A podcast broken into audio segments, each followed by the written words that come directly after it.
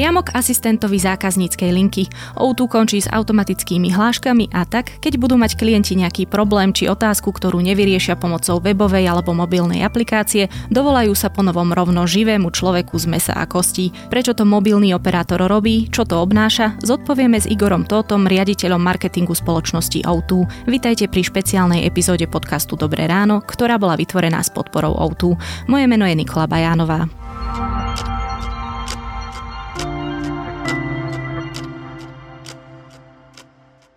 Pán Todd, začneme asi tým, že či ste vy sám niekedy boli odkázaní volať na zákaznícku linku či už o alebo nejakej takej podobnej inej spoločnosti. Prednedávnom som, som zrovna volal na zákaznícku linku o a v mene ale kamaráta, ktorý mal nejaké problémy s pripojením v zahraničí a keďže sa ešte v čase karantény potreboval dostať a registrovať do systému e-karanténa, tak ma poprosil vlastne cez WhatsApp správu, či by som mu s tým vedel pomôcť, takže ja ako e, zamestnanec aj zároveň zákazník som volal na našu zákaznícku linku, kde som sa teda predstavil.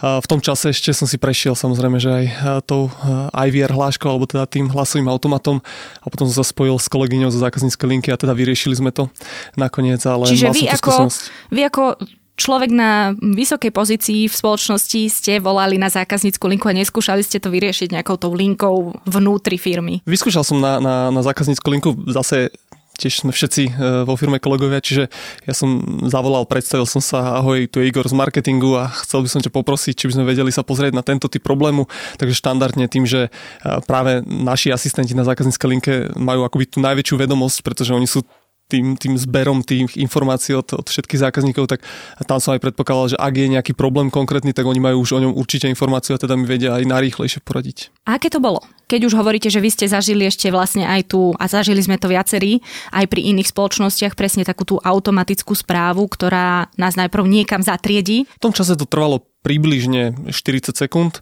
a treba povedať, že my sme boli akoby tak či tak jedni z najkračších, ale stále to trvalo 40 sekúnd a teda ten zážitok nie je úplne príjemný, lebo človek musí počúvať pozorne tie voľby a, a vlastne stlačiť tú ideálnu a potom sa dostane na spojenie s operátorom a, a potom to už bolo príjemné, lebo jednak e, verím, že nie len kvôli tomu, že som bol kolega, konkrétne kolegynky zo zákazníckej linky, ale aj preto, že, že ten, tá ústretovosť alebo ten ľudský prístup u nás je, je prítomný tak či tak. Mal som ale jednu zlú skúsenosť s s poisťovňou z hodou okolností mi prišiel omylom nejaký e-mail, nejaký klient zadal vlastne moju e-mailovú adresu. Najprv mi prišla nejaká zmluva zaheslovaná, a, takže som nevedel vlastne otvoriť, lebo to mali zabezpečené. Tak to som odignoroval a následne mi ale prišla upomienka, že som nezaplatil platbu na ten istý e-mail, tak tam som už potom poprosil teda tú poisťovňu a zavolal som jej zákaznícku linku a, a musím povedať, že tam jednak ten strom rozhodovací alebo ten automat bol veľmi dlhý. A vy ste sa rozhodli zrušiť ako sa tomu správne vlastne hovorí? Automatická hláška, automatická správa, automat, vy ste povedali nejakú trojpísmenkovú skratku. Čo to teda vlastne bolo? Čo ste sa rozhodli odstrániť? Ono v angličtine sa to povie, že IVR, teda IVR, čo znamená vlastne po, po anglicky je to skrátka písmen Interactive Voice Response, čo znamená, že interaktívny hlasový systém v zásade. A čo to znamená je, že vy vlastne keď voláte so svojou požiadavkou, tak akoby ten automat alebo ten robot vám povie nejakú sériu hlášok a vy na základe tej číselnej voľby si vyberiete, že ktorá vám je asi akoby najbližšia vášmu problému a tu zvolíte a vlastne tak sa dostávate postupne akoby do tej správnej škatulky problému a potom vám zdvihne konkrétny teda agent alebo asistent na zákazníckej linke. Volali sme, predpokladám, že všetci, aj tí, ktorí počúvajú už niekedy v živote, volali na nejakú zákaznícku linku do nejakého call centra, poznajú to, aké to je, či si to dám buď na hlasný odposluch a teraz si tam musím rýchlo nájsť, keď mám dotykovú obrazovku, musím si tam rýchlo nastaviť tú klávesnicu teda vyťukať. Potom, keď zase je niekto starší a má starší telefón, zase musí ťukať do tlačítok a tým pádom nepočúva. Čiže ono samo o sebe je to taká trošku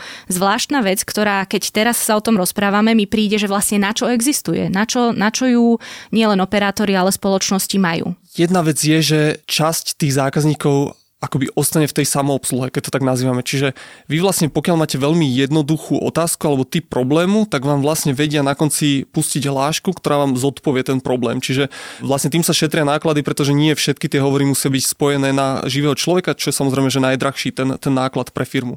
Druhá vec je, že vy tam viete pustiť správu, napríklad marketingovú správu, viete povedať zákazníkovi o vašem, vašom novom produkte, reklame, posolstve a tak ďalej. No a potom tretí je, že pokiaľ máte komplexne komplexnejšie portfólio, tak vy vlastne trénujete ľudí iba na ten konkrétny typ problému. To znamená, že vy keď voláte, vymyslím si, um, do nejakej banky a niekto je špecialista na hypotekárne úvery, druhý je na bežné účty alebo kreditné karty, tak on nemusí mať celú plejadu informácií, pretože vy sa preklikáte vlastne skrz tie číselné voľby, sa preklikáte k tomu konkrétnemu človeku. No ak sa trafím, lebo to sa tiež môže stať, že sa netrafím. A práve to je tá, tá, tá zákaznícka skúsenosť, pretože že ten automat je prispôsobený tak trošku na ten pohľad firmy a toho, ako školí ľudí a toho, ako má produktové portfólium, ale zákazník je jedinečný, čiže on sa nemusí vždy do toho správneho kastlíku akoby trafiť. Keď už prejdem treba s týmto automatom, potom tam počujem takú tú veľakrát zlú hudbu, ktorá ma v tom lepšom prípade naozaj prepojí k tomu, um, vy to voláte asistentovi, iní to agentovi. volajú trebárs alebo agentovi a niektorí to volajú ešte stále operátori a podobne. Čiže teraz, keď ja sa budem snažiť dovolať na zákaznícku linku O2, už nepôjdem cez automat, už nepôjdem cez zlú hudbu a už pôjdem priamo k človeku, ako som povedala v úvode, z mesa a kosti. Presne tak, určite. Na začiatku konkrétne môžeme si to aj vyskúšať, alebo môžu si to posluchači vyskúšať, len nie všetci naraz viete, lebo tiež musíme manažovať ten... Toto bude asi aj dosť riziko. Presne tak, keby nám zavolalo naraz 10 tisíc ľudí, tak samozrejme, že je tam problém s tou dostupnosťou, ale kľudne nech si to posluchači vyskúšajú a, a na začiatku vás e, privíta hlas e, nášho kolegu, asistenta z zákazníckej linky a ten vám povie, že o chvíľu budete prepojení na, na, na jedného z našich operátorov a potom počujete vyzvajen si tón ešte s, takou, s takým vtipným podtónom a potom vám zdvihne asistent našej zákazníckej linky. Prečo ste sa to rozhodli spraviť? Aj ste sám povedali, že vlastne tie automatické mechanizmy pomáhajú aj šetriť peniaze, aj možno trošku odnavigovať časť zákazníkov, ktorí sú schopnejší, technologicky vybavení a vedia si správne naklikať tú voľbu. Tak prečo to Outu vlastne robí? Ja by som to asi formuloval do troch oblastí. Prvá vec je, že, že spokojnosť zákazníkov a toto je dôvod, tak ako sme si opísali, že, že veľa z nás má negatívnu skúsenosť s tým, že ako sa muselo preklikávať a ako boli nepochopení, ako nebola ich požiadavka požiadavka vlastne na konci dňa vyriešená, takže že cieľom bolo zvýšiť tú spokojnosť. Druhá vec je odlišiteľnosť na tom trhu, to znamená, že pokiaľ máte akoby nejakú unikátnu výhodu a máte lepší zákaznícky servis, eh, tak, eh, tak zákazníci eh, si budú pravdepodobne častejšie vybrať vás ako firmu. A ten tretí dôvod je, že to prekonávanie prekážok, lebo ono to zrušenie vlastne toho hlasového automatu je taká čerešnička na torte, ale aby k nemu mohlo prísť, tak vlastne tá firma musela prekonať veľmi veľa prekážok po ceste, aby na konci dokázala vypnúť vlastne ten, ten automat alebo tých robotov a to zase akoby nás veľmi baví, baví nás proste prekonávať tie prekážky. No, vy hovoríte, že e, ide aj teda o ten zákaznícky zážitok. Vy máte nejako e, určené, vy viete povedať, nakoľko si vaši klienti cenia dobrý zákaznícky servis? Majú toto spoločnosti bežne určite nejakým spôsobom, čo ja viem, neviem, kvantifikované, kvalifikované, viete to aj vypovedať? Je to veľmi ťažké, dá sa to modelovať a dá sa, dá sa modelovať akoby, že percentuálna vyššia spokojnosť zákazníka znamená jeho nižšiu odchodovosť a tým pádom znamená, že, že firma vďaka tomu vzťahu so zákazníkom si ho udrží dlhšie a tým pádom zarobí viac, pretože zákazník minie dlhšie obdobie u tej danej spoločnosti. Takže existujú tieto modely, ono čiastočne sú teoretické, čiastočne sa dajú premietnúť na prax.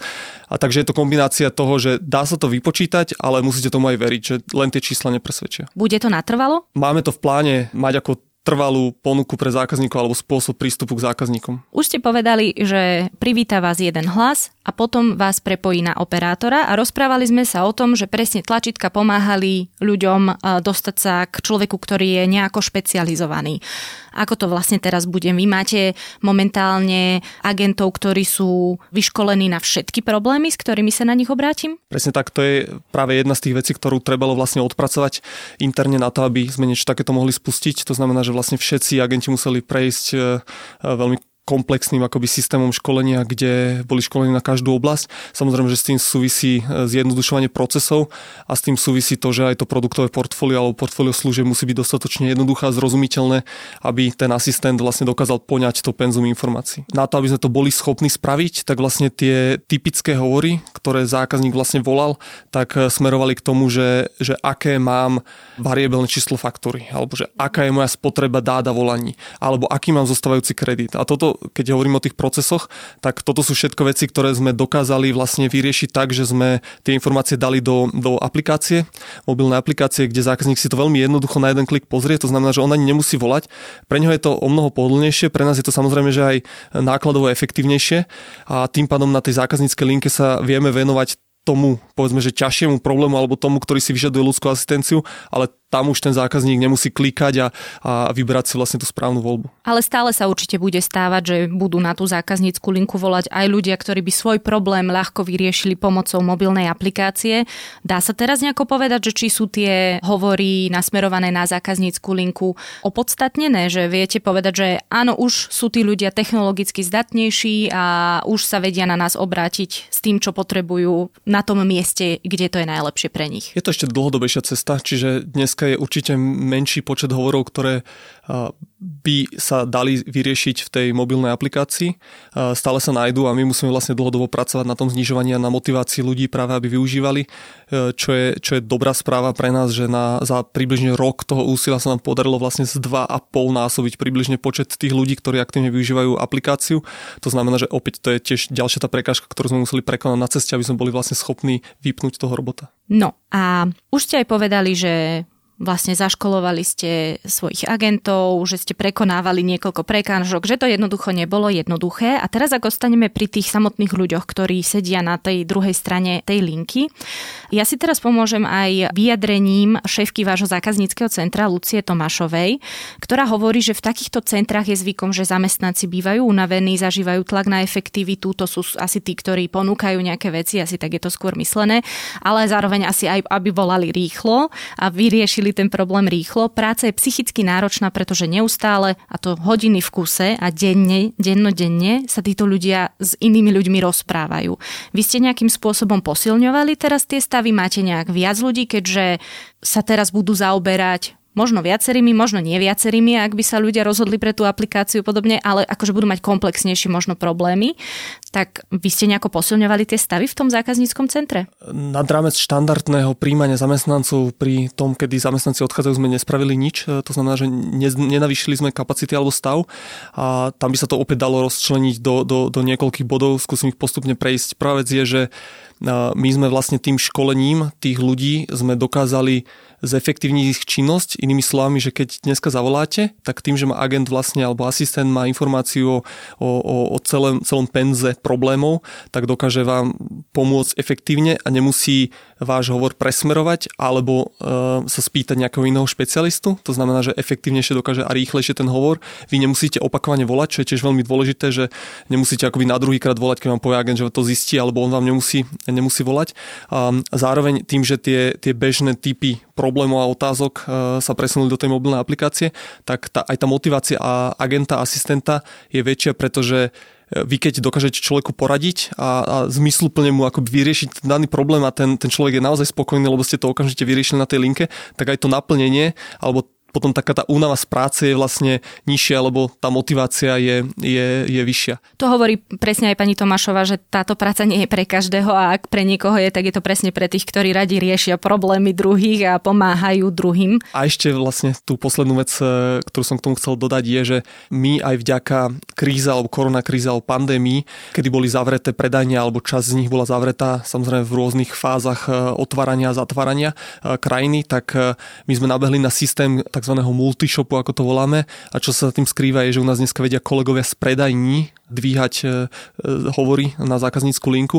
To znamená, že v čase, keď sú nárasty tých volaní, tak e, ako som vám spomínal, že sme neprijali žiadnych extra asistentov, ale keď potrebujeme, tak vieme vlastne veľmi efektívne vyvážiť ten nápor tých zákazníkov tak, že nám pomáhajú dvíhať kolegovia z predajní. Čiže ak tomu správne rozumiem, tak ten recept na kvalitný zákaznícky servis je zjednodušovať veci, čo sa najviac dajú a využívať všetky zdroje, ktoré v spoločnosti mám. Presne tak. Teraz, aby si to treba zvedeli ľudia aj predstaviť, lebo e, podľa mňa to je ohromujúce číslo, na linku volá v priemere mesačne až 50 tisíc ľudí mesačne. To znamená, že denne je to cez 1600, ak sa teda rozprávame aj o víkendoch, sviatkoch a podobne. Skrátka je to priemerne je to 1600 ľudí, ktorí sa ozvú do zákazníckého centra v Banskej Bystrici denne. To znamená, že, a teda aj pani Tomášova hovorila, že to môže byť až 80 požiadaviek za deň uh-huh. na jedného agenta. To je naozaj veľa podľa mňa my, čo nepracujeme v, v takejto pozícii, si to nevieme ani predstaviť.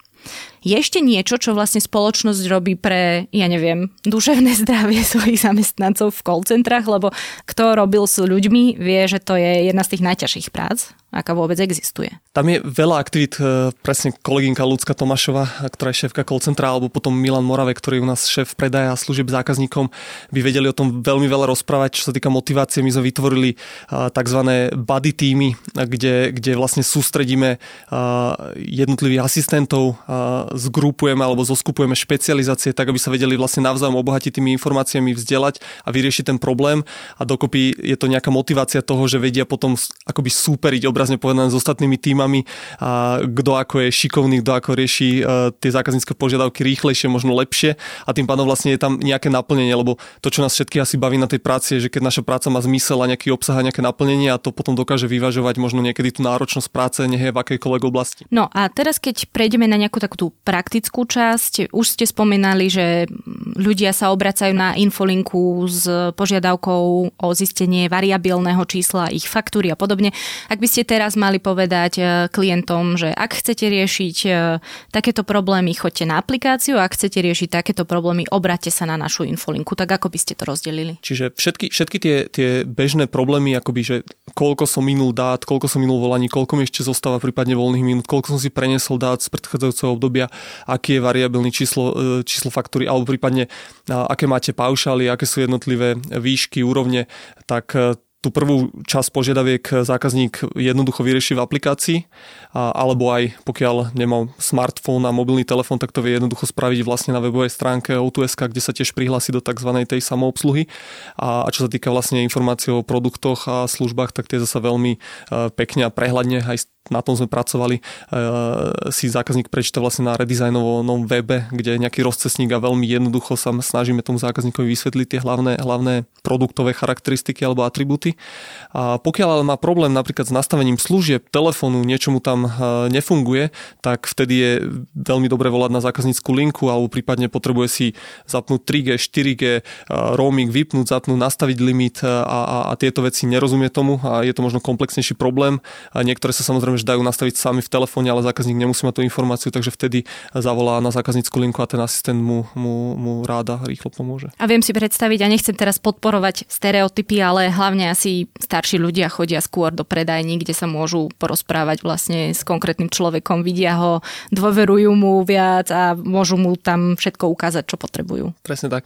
Aj keď tiež, tiež sa to mení v súvislosti vlastne s pandémiou, že tí ľudia sú o mnoho viac zvyknutejší si tie veci riešiť práve v online priestore alebo cez zákaznícku telefonickú linku. To je ako príklad, keď ste spomínali zaujímavý fakt, že keď je 50 tisíc volaní bežne, taký bežný mesiac e, na priemere na zákaznícku linku, tak v čase, v čase karantény alebo teda koronakrízy ich bolo ešte o 20 tisíc viac, čiže 70 tisíc hovorov vlastne bolo na zákaznícku linku mesačne. Koľko času vlastne strávil človek tak na tej zákazníckej linke s automatom a máte nejako vypočítané, koľko to asi bude teraz? Lebo predpokladám, že v spoločnosti, ktoré sú veľkosti O2, si prerátavajú tie veci, tie kroky, do ktorých idú. Predtým uh, zákazník približne strávil 40 sekúnd uh, na tom automate, vlastne na, to, na tom IVR, ako sme to nazvali po anglicky. A, a dneska vlastne je to, je to de facto nula, hej, že, že je tá, tá úvodná, to privítanie a potom už je vyzvaniaci tón a tam máme ambíciu, uh, opäť nech si to posluchači uh, uh, kľudne, kľudne vyskúšajú, ale máme ambíciu, aby to bolo do pár sekúnd. Ja keď som sám naposledy volal, tak to trvalo nejakých 30 sekúnd, kým som sa prepojil na, na, na našu zákaznícku linku a sám som si to skúšal. Tá ambícia je samozrejme, aby čo, to bolo čo najrychlejšie, a, ale ako, ako sme spolu sa rozprávali, tak samozrejme, že sú časy, kedy volá veľmi veľa zákazníkov a kedy volá menej, takže podľa toho samozrejme, že my ako operátor, a, ktorý sa snaží tú zákazníckú skúsenosť robiť lepšou, tak podľa toho sa pripravujú smeny, podľa toho sa vlastne a, pripravuje dostupnosť agentov a podľa toho sa vlastne nechá a, alebo odleje časť akoby tých hovorov práve na tie spomínané predajne. Vy stále hovoríte, že nech si to ľudia vyskúšajú, alebo že tým trošku riskujete, že tam bude naozaj vyvolávať teraz niekto, kto nemá problém, alebo nejakú relevantnú otázku a bude sa chcieť iba porozprávať. Toto máte nejako v pláne, máte na nejaký manuál, ako takýchto ľudí slušne akoby odmietnúť alebo slušne mm, zložiť? Priznám sa, že konkrétne manuál určite kolegovia majú z tej zákazníckej linky a, a, majú určite tipy a triky, alebo keď nám, nám, nám niekto zavolá, tak možno bude tak nadšený z toho rozhovoru a z tých služieb, že si um, sa stane možno našim zákazníkom alebo si prípadne ešte dokúpi nejakú službu. No a úplne na záver mi napadá jedna otázka, ktorá je taká trošku možno utrhnutá z reťaze, ale vo svete vidíme pri niektorých spoločnostiach, že idú v tom presnom protiklade ako vy a zapájajú viac tej či už umelej inteligencie alebo nejakých tých automatizácií presne do týchto procesov zákazníckého servisu. Tadiaľ to cesta nevedie a, a neplánujete možno v budúcnosti aj s niečím takýmto experimentovať? Určite áno a Opäť by som odpovedal možno tak obšírnejšie. Jedna vec je, že, že keď som spomínal, že zrušenie robotov alebo automatov je akoby takouto čerešničkou na torte, tak v skutočnosti aj my ako vnímame zákazníckú starostlivosť alebo riešenie zákazníckých problémov a práve to obsluhovanie akoby nejakým tým, nazvime to, robotom alebo nejakou umelou inteligenciou má svoje miesto v tej zákazníckej starostlivosti. A ten prvý krok, ako ho vnímame, je, že no care po anglicky alebo žiadna zákaznícka starostlivosť. To je vlastne mód, kedy neexistuje žiadny problém, ktorý by zákazník potreboval všetko mu funguje, so všetkým je spokojný a tým pádom to je akoby že ideálny stav pre každú firmu a operátora, keď všetko bez problémov veľmi ľahko, jednoducho funguje pre zákazníka. Potom je, potom je ten druhý krok, čo sme sa spolu rozprávali, to je tá mobilná aplikácia a to je tzv. tá samoobsluha alebo self-care po anglicky, kde zákazník si vlastne, že ak už mám nejaký problém alebo niečo potrebujem vyriešiť, tak to na jeden klik ideálne alebo na veľmi málo klikov spravím v aplikácii. Potom je tam práve tá tretia fáza, ktoré ste sa vy dotkli a to je tzv. ten digitálny care, ako ho voláme, alebo, alebo digitálna starostlivosť, čo môže byť presne nejaký chatbot, alebo to môže byť, môže byť e, nejaká umelá inteligencia, ktorá zákazníkovi veľmi jednoducho na základe kľúčového slova dokáže poradiť a na jednoduchší typ problému. A potom je tam ten štvrtý krok a to je dneska tá naša inovácia, alebo tá inovácia, tá novinka, ktorú sme priniesli a to je práve tá ľudská starostlivosť. To znamená, že nie všetky typy problémov, napríklad technické nastavenia, alebo možno aj keď ich máme relatívne málo, ale stále aj my máme reklamácie, situácie, tak, eh, tak tam už chcete vysvetliť ten problém veľmi komplexne, nechcete byť presmerovaní, nechcete sa triafať ani do žiadneho robota, ani do žiadneho automatu a vtedy vlastne prichádza ten ľudský človek a vtedy sa cítite veľmi príjemne, že niekto vás vypočul, uchopil ten problém, vyriešil. Čiže má to svoje miesto a niekde, niekde v strede tej zákazníckej starostlivosti alebo toho procesu. Hovorí riaditeľ marketingu spoločnosti O2 Igor Tot.